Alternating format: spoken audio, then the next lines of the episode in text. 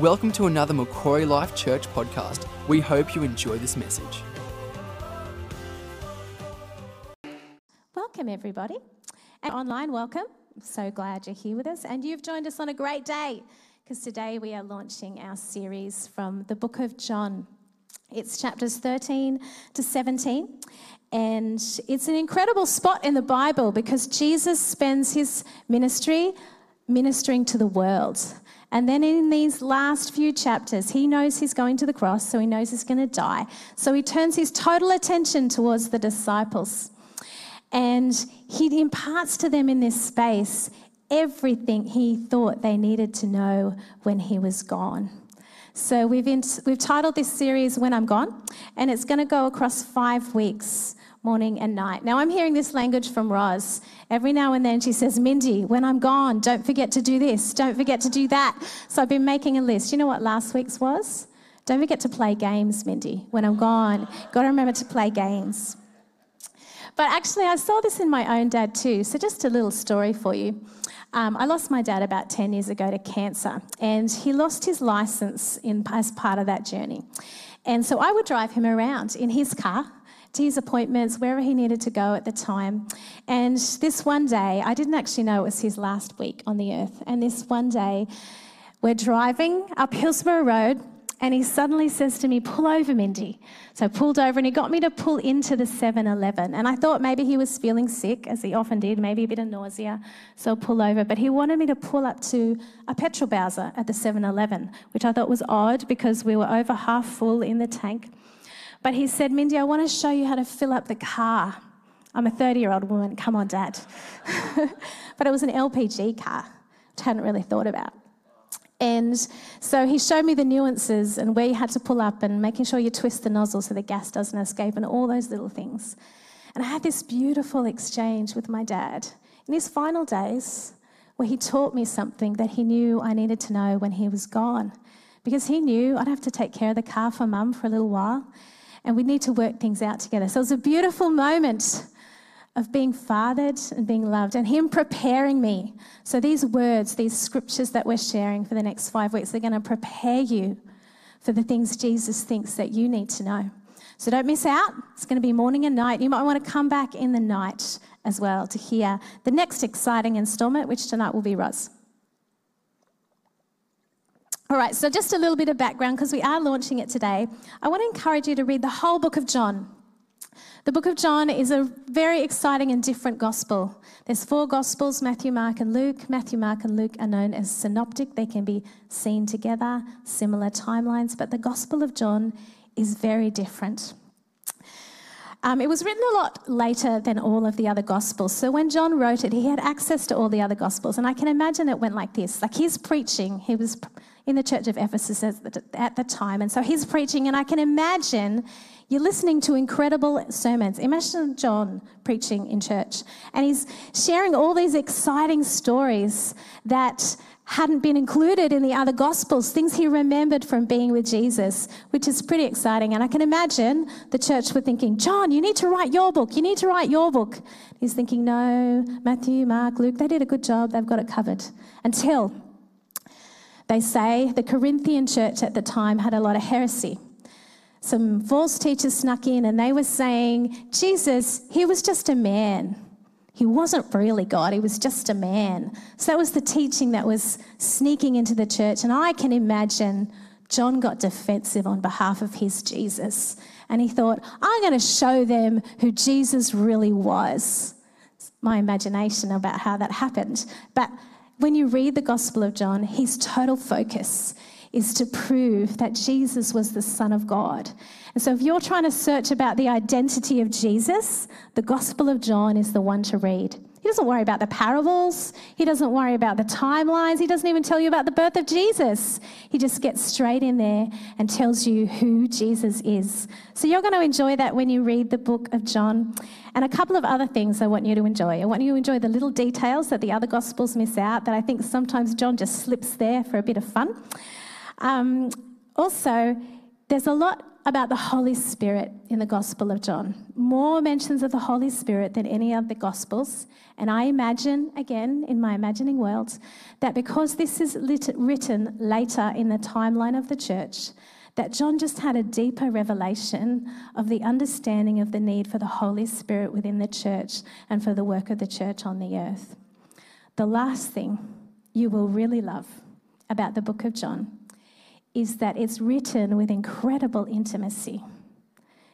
John called himself the disciple that Jesus loved, and he was very close to Jesus. And as you read, particularly as you read these few chapters we're going to cover now, they are the most intimate chapters with Jesus in the entire Bible. So, I want to read to you the scriptures we're going to cover today, which is from the Gospel of John. We're doing chapter 13, verses 1 to 17. And I want to invite one of the creative team to read it to you, which is Daryl. Coming up, Daryl, because I want you to sense the intimacy that John has when he writes and this beautiful moment that is created between Jesus and the disciples. Take it away, Daryl. It was just before the Passover feast, and, and Jesus knew that something had come for him to leave this world and to go to the Father. Having loved his own who were in the world, he now showed them the full extent of his love. The evening meal was being served, and the devil had already prompted Judas Iscariot, the son of Simon, to betray Jesus. But Jesus knew that the Father had put all things under his power and that he had come from God and he was returning to God. So he got up from the meal, took off his outer clothing, and wrapped a towel around his waist. And after that, he poured water into a basin and began to wash the disciples' feet, drying them with the towel that was wrapped around him. He came to Simon Peter, who said to him, Lord, why are you going and why are you washing my feet? And Jesus replied, You do not realize now what I'm doing, but later you will understand. No, said Peter, you shall never wash my feet. And Jesus answered, Unless I wash you, you have no part of me. Then the Lord said, Simon Peter, and he replied, Not just my feet, Lord, but my hands and my head as well. And Jesus answered, A person who has a bath needs only to wash his feet, not the whole, but the whole body is clean. And you are clean, though not every one of you. For he knew who was going to betray him. And that was why he said, Not everyone was clean. When he had finished washing their feet, he put his clothes on and returned to his place. Now, do you understand what I have done? Jesus said, for you. You call me teacher and Lord, and rightfully so, for that is who I am. Now that I, the Lord and your teacher, have washed your feet, you also should wash one another's feet. I have set you an example that you should do as I have done for you. I tell you this truth no servant is greater than his master, nor is the messenger greater than the one who sent him. Now that you know these things, you will be blessed if you do them. Wow. This was an example that Jesus wanted to set for us. And you know what he says at the end? He's going to bless us if we do them. That's the grace of God, isn't it? He doesn't just ask us to do these things. He says, you know what? You're going to be blessed. So let's look at what he's asked us to do. In the passage, what did he do? Looking through, I thought let's have a foot washing ceremony. Maybe that will make us blessed, but it might be a bit logistically difficult today. But let's look through what he did was he loved them, he served them, and he made them clean. So let's start with the first one. He loved them. Having loved his own who were with him, he was now going to show them the full extent of his love. That this is the full extent of his love. And if I think about what that looks like in the passage, I think it probably looks like Judas because the passage told us that Judas was going to betray him. So obviously, the full extent of his love is loving that one that is difficult to love. And it kind of blows my mind.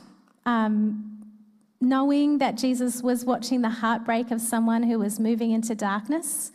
And I don't know if you've had someone in your world like that where you're just watching them make poor choices. No one else but me. I've seen it. You know, interestingly, it mentions in the, in the scripture there that Judas was the son of Simon. And what a bummer to be in the Bible as the parent of the one who betrayed Jesus, the only place you're ever mentioned in the whole Bible. And I do need to tell you that I parent three teenagers right now, not just one, three of them at once. And you know, we did have a little incident last year, and because we have some great highs with teens, let me tell you, it was lots of fun parenting teens, but there's some real lows.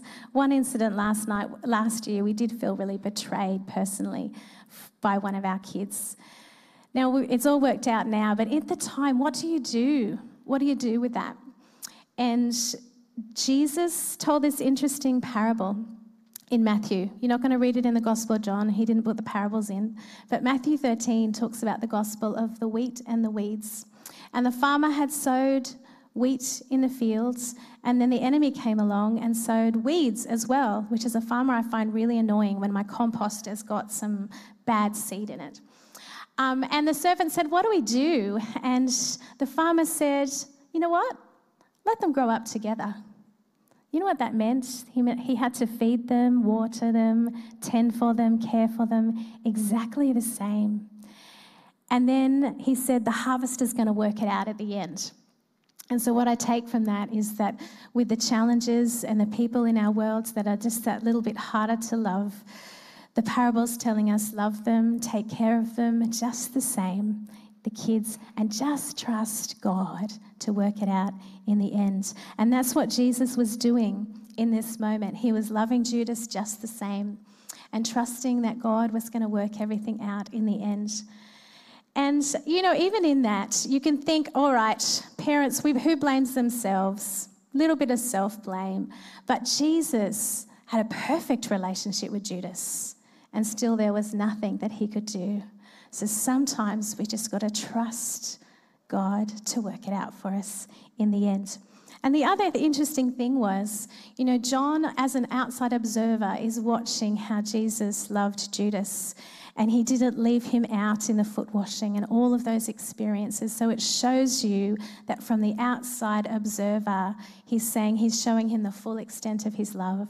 And so I challenge my own soul and wonder if someone looked from the outside, would they be saying, for the people that are harder to love, have I shown them the full extent of my love? I don't know that I can say that, but I'd like to.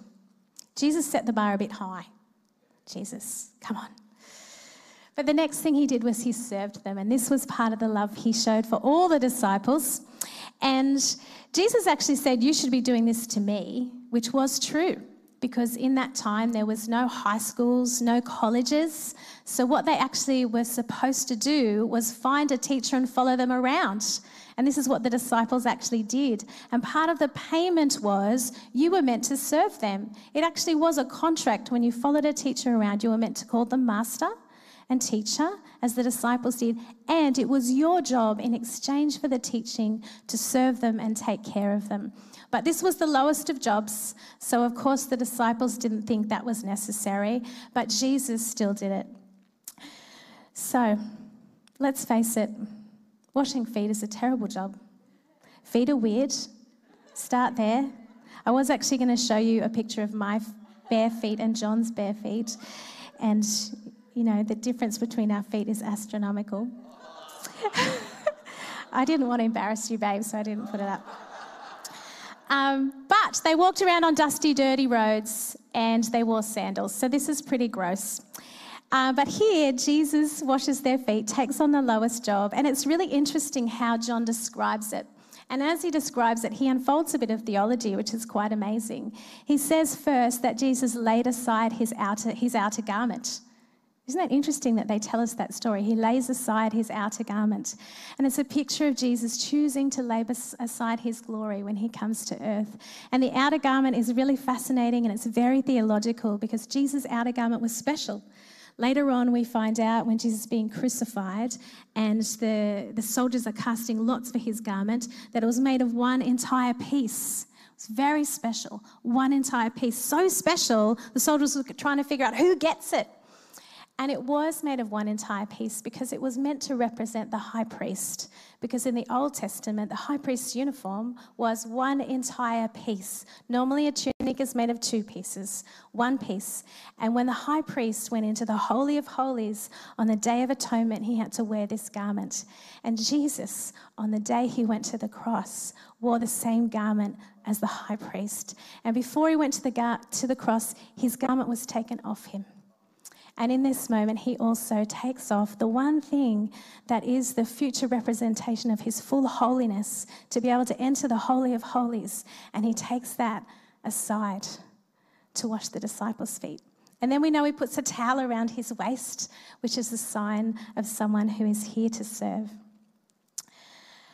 And we, uh, can you put the Philippians verse up? I just can't move past this moment without saying, and we quoted this earlier he was made in the very nature of God. But he didn't consider equality with God something to be used for his own advantage. Instead, he made himself nothing. We have to know this was his choice. And you can see it when he takes off his garment in this moment. It was his choice. He took on the nature of a servant. He was made in human likeness. He was found in appearance as a man. He humbled himself, became obedient to death, even death on a cross. And the last half of that verse is, Therefore, God exalted him to the highest place, gave him the name that is above every name, that at the name of Jesus, every knee shall bow in heaven, on earth, and under the earth, and everyone is going to confess that he is Lord. How good is that? Okay, so Jesus came to serve. What's the lowest job in your house? I would say for our house, it's cleaning the toilet with our teenagers and uh, taking the garbage bin out. And uh, John does both of those in our house. Uh, have you ever wondered who does that at Macquarie? I do have to tell you, Mari Wellings, hi Mari, she actually cleaned our church for years and years and years. Years. So thank you, Mari, for serving. Uh, but I thought we'd look at our security cameras to see who does it at Macquarie and we'll bust them in this moment. So let's have a look at the first one. So there it is. It's a bit far away, so you can't quite see who it is. Let's just zoom in. Next one. There it is. Ian Wood. Ian Wood, this particular day, and he's double binning. Now, I have to tell you, we have 10 bins. It's a big job putting all the bins out. And it's more than Ian. I want you to see another picture. Okay, who's taking out the rubbish? Ivan Paulin. And actually, I've got to tell you, sometimes it's Jessica Stevenson who takes the bin out. And sometimes it's Danielle White who takes the bin out. Sometimes it's Sue Jenkins who takes the bin out. So I'm so thankful. No one knows they're doing it but they take the bin out. And there's so many things in church life that we do that is beautiful. Mari washed our feet by cleaning the church for probably a decade. And all of these other people join together to do these beautiful, simple jobs. There's so much to do in this house that we can do to serve each other. So I just inspire you. I thank you for whatever you're doing in the house, seen or unseen. And I inspire you to get your hand to the plow and wash each other's feet just with the simple things we can do together as a church. And a lot of you wash feet in your own worlds in the things that you do for others. And all of these things are so incredibly important. We wash each other's feet. We wash the feet of the world through all the things that we do. And one other thing about washing for me, I have to say, it's the unseen washing of the feet that's also really important. When I decide that I'm going to humble myself in a particular moment, When I decide I'm giving someone else the credit for something perhaps that we did together or that I had initiated or started, when I put anyone else before me in any moment and I humble my own internal soul, my soul can serve another person. Isn't that incredible? So I inspire you to do that too. Alrighty. The last thing, so beautiful to serve, isn't it? It's beautiful. What Jesus did in that moment was beautiful. The last thing was he made them clean. And I want to see this through the eyes of Peter because we love Peter. He says the things that we want to say. I bet all the disciples were thinking what Peter said. But when Peter says these things, Jesus puts the teaching in and we understand things at a deep level. So I don't think that we would have understood as many things if Peter didn't ask those tough questions. So go, you question askers. Danny, bless you. Okay, so what's he say? He says, Don't wash my feet, Jesus. You can't wash my feet. Then he says, Well, I, I have to. You actually don't understand. I have to. But then uh, he says, All right, well, then wash my body and my feet and my hands and my head. Wash everything, which sounds very humble. But Jesus wanted to teach us this incredible theology. What does he say in verse 10? He says, No one who has bathed, anyone who does not need to wash so the one who's bathed does not need to wash except his feet because he's completely clean.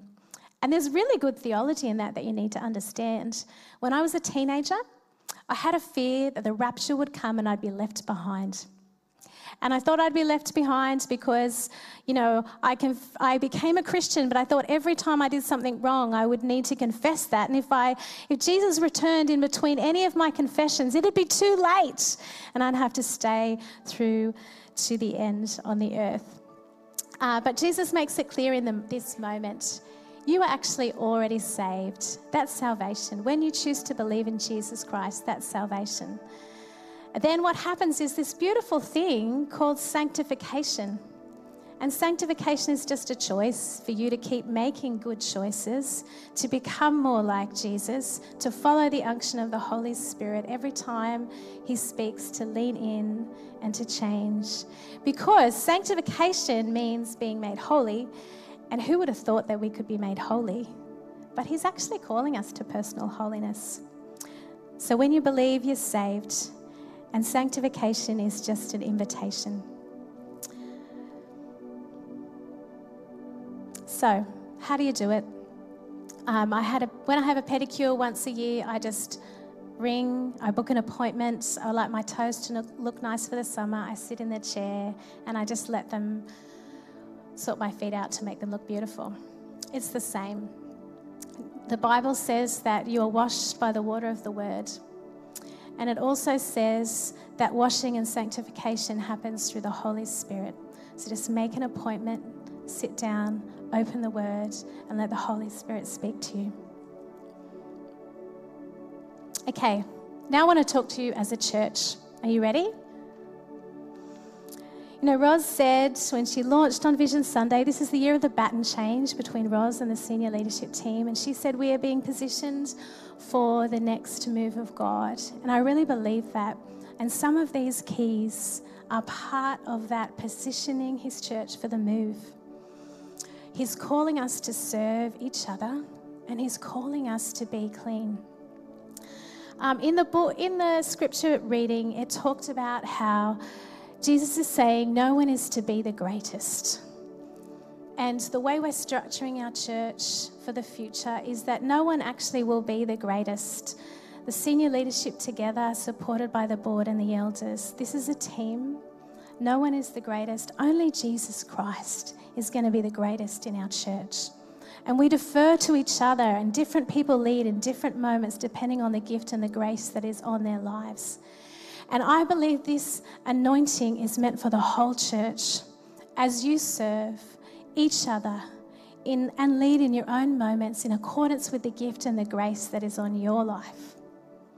That is the blessing. And Jesus promised us a blessing in this scripture. He told us we'd be blessed if we do these things, didn't he? Yeah. And so you are his royal priesthood, church. You've heard that a few times now this year. But with the royal priesthood, interesting thing, when they became priests, they had this ceremonial washing. Sounds like salvation, doesn't it? And then in the tabernacle, every time before they came to minister, there was this thing called the bronze laver, which was a giant bowl. And when they came into the house, into the tabernacle, they were meant to wash their hands and their feet. Sounds like the washing of Jesus' feet. Sounds like the process of sanctification. That as we come into the house and when we go into the world to minister, we just have that moment with Jesus where we let Him wash our feet. And I don't have to tell you, like, there's different things that unfold through our life. Our feet get dirty because we walk in the world, it's just the way it is. So we come to Jesus, we let Him wash our feet, and we listen to the word of the Holy Spirit. And last week, after one of the services, I was talking to someone, and I realized as I walked home from church that I got a wrong attitude about something. It's the Holy Spirit revealing it to me. So I just confessed in that moment. It wasn't anyone in the eight, it was after the 10. But I just confessed in that moment, God, that was the wrong attitude. Really sorry. And that's as easy as it is. Don't be scared about repentance because I'm calling you to it. And this is about keeping short accounts with God. Amen. Okay. So, I want to pray for you. We're going to do a prayer of sanctification. Close your eyes. Let's pray. Lean into this moment. You know, what you expose yourself to and what you tolerate, you won't stop your salvation. You are saved. But it can put you in danger of the flow of God in your life. We are the body of Christ, and Jesus said in the passages earlier if you don't, you have no part in me. If you don't do this, allow me to wash your feet, you have no part in me, and we are his body. So take up your part in the body of Christ. Lord, together we choose to love each other. We choose to serve each other. God, right now in your church, I ask for clean relationships. I ask for clean marriages. We ask you for clean attitudes, clean internet searches, God, clean spaces clean finances, clean businesses, clean homes. A cleansing of the people of your church, a fresh start, a fresh start which brings new joy and new hope because that is the blessing that comes with a spirit that's ready to be clean. Amen. Now, that's a prayer of sanctification. We're also going to do a prayer of salvation this morning. The two things. And so close your eyes again because I'm going to pray this prayer. And if you have not made a prayer of salvation in your life before and you want to, this is for you. So as we pray, I want you to lift your hand and lift your heart. So, God, I recognize my need for salvation. I choose to believe in you in this moment. So if that's you, lift your hand and we thank you for the cross, for taking on the sin of the world, and for now choosing to keep a close relationship with me, to keep my feet clean, Jesus. So I commit to following you from this day forward. Amen. Amen. Well done, church. Now, one last thing I have to tell you. Jesus, he had the towel wrapped around his waist. And after he washed each person's feet, he took off the towel and he wiped their feet. So I'm saying this to tell you Jesus is not going to let you drip dry. He's going to do a full, complete work that's promised in His word. So, whatever you commit to when Jesus washes your feet, just know He's going to do a full, thorough, dry work in your life. Amen? All right, thanks. Thank you for listening. We hope you have enjoyed this message. For more information, please visit macquarielifechurch.com.au.